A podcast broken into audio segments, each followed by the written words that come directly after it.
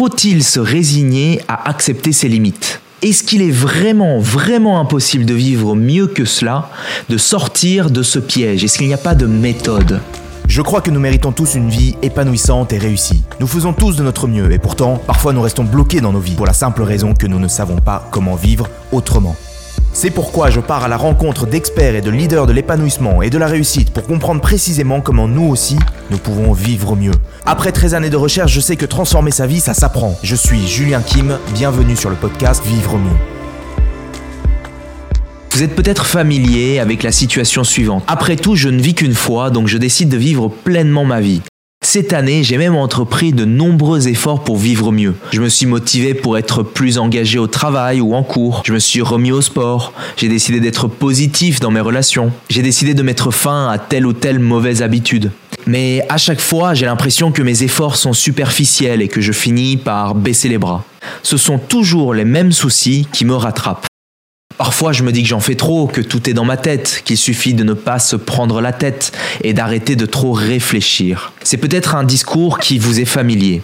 Vous rencontrez peut-être des difficultés à garder de bonnes habitudes, à faire des rencontres, nouer et entretenir des relations durables. Peut-être avez-vous affaire à des échecs professionnels, à contribuer au maximum de votre potentiel, ou êtes en proie à de l'anxiété, au sentiment d'être perdu, de ne pas être à votre place.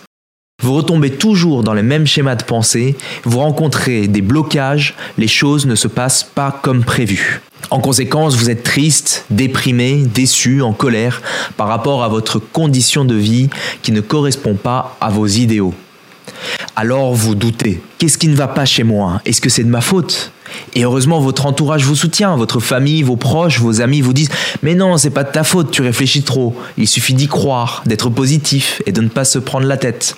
Et convaincu par le soutien répété de votre entourage, vous apprenez que dans la vie, il est inutile de trop douter.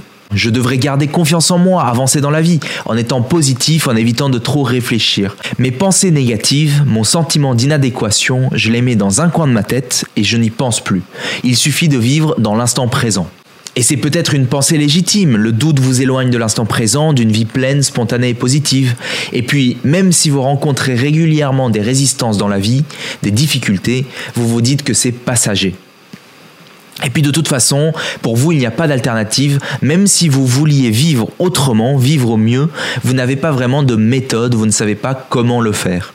Après tout, c'est plus grand que vous. C'est pas fait pour vous. C'est pas dans votre personnalité. Ou peut-être considérez-vous que cela échappe à votre contrôle, puisque c'est le sort de la chance, du destin, de Dieu. Donc les mêmes soucis finissent par revenir et vous êtes enclin à accepter votre condition de vie telle qu'elle est. Mais est-ce que c'est vrai? Est-ce que la seule réponse possible au doute est de rester dans votre condition actuelle, quand bien même elle serait source de souffrance? Faut-il se résigner à accepter ses limites?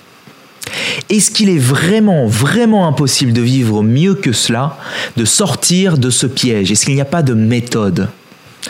Et si le doute était quelque chose de positif? Que se passerait-il si nous accueillions ce doute? Si nous allions creuser un peu plus, aller regarder ce qui se passe derrière ce doute? Et si, à travers ce doute, notre esprit nous signalait quelque chose? Laissez-moi vous dire, vous avez de la chance de douter de vous, et je m'explique. Imaginez que vous êtes dans une salle avec une seule sortie, une porte fermée à clé. Si vous êtes certain qu'il est impossible de l'ouvrir, cette porte, est-ce que vous essayerez de l'ouvrir? Non. Si à l'inverse, vous doutiez du fait qu'il est impossible d'ouvrir cette porte, est-ce que vous n'essayerez pas de l'ouvrir?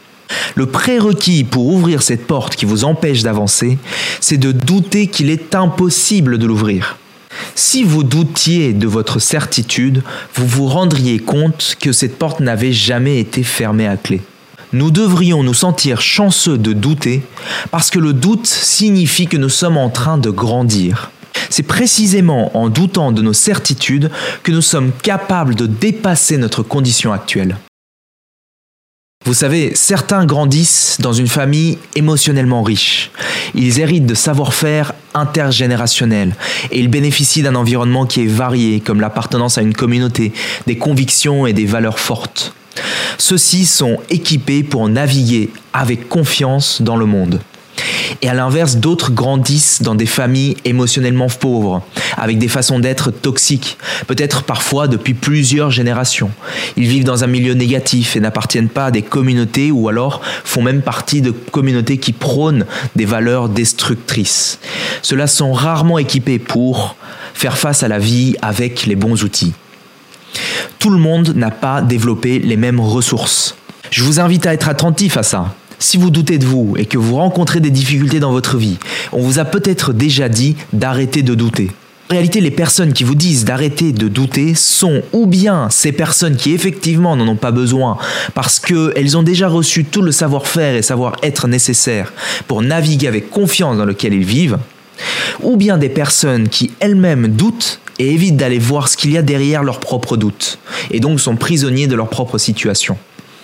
Par exemple, lorsque quelqu'un apprend à nager et qu'il ne sait pas encore nager, est-ce que vous lui diriez simplement d'arrêter de douter et de se fier à ses instincts?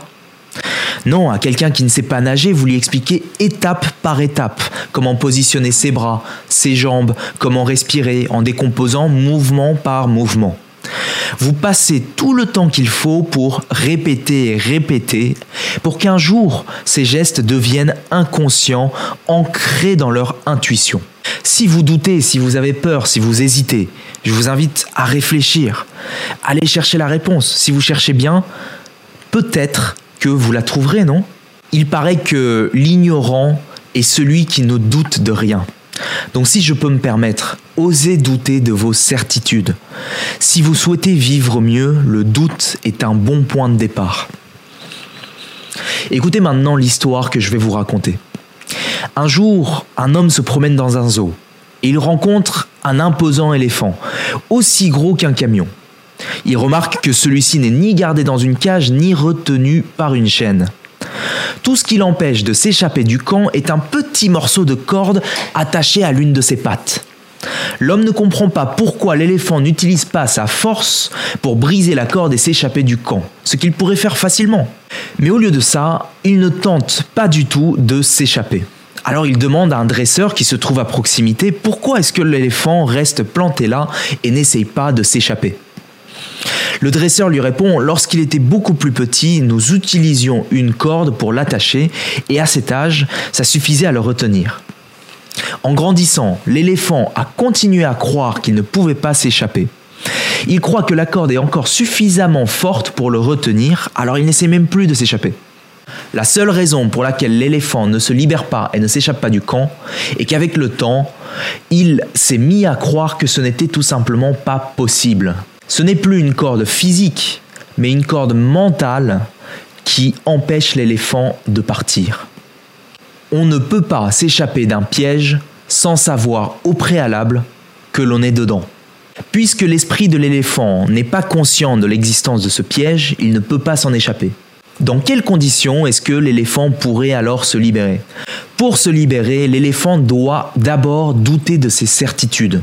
C'est donc bien par le doute que l'éléphant pourrait accéder à une meilleure condition de vie dans laquelle il est libre. Comme cet éléphant, est-ce qu'il ne serait pas possible que nous ne soyons pas là où nous voudrions l'être, dans la condition de vie que nous voudrions avoir, parce que nous ne savons pas douter de nos propres certitudes? Dans ce cas, mon message prend tout son sens. Nous n'avons pas tous la chance de douter de nous. Voici une série de certitudes que nous avons et dont peut-être nous devrions douter. Je ne suis pas doué pour telle ou telle chose. Je ne suis pas assez intelligent. Je suis quelqu'un de timide.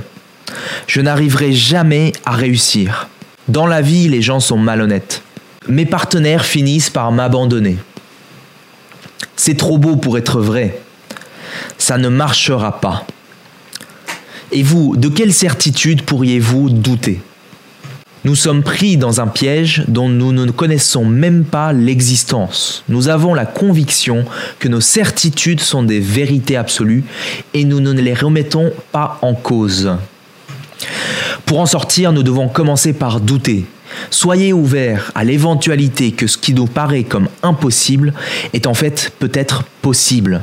Gardez l'esprit ouvert Osez douter. J'espère que tu as aimé ce podcast. Si c'est le cas, abonne-toi pour que tu puisses vivre d'autres déclics et découvrir de nouveaux outils pour vivre mieux. Laisse-nous un 5 étoiles, je te serai super reconnaissant. Si tu as envie d'aller plus loin, j'ai créé un guide qui s'appelle La méthode simple pour vivre mieux. C'est une méthode en 8 étapes que j'ai utilisée pour accompagner plus de 500 personnes à améliorer la qualité de leur vie et révéler leur potentiel. C'est un guide gratuit, en tout cas pour l'instant, et si tu veux le récupérer, lis la description de cet épisode. A très vite pour le prochain podcast, le meilleur est à venir.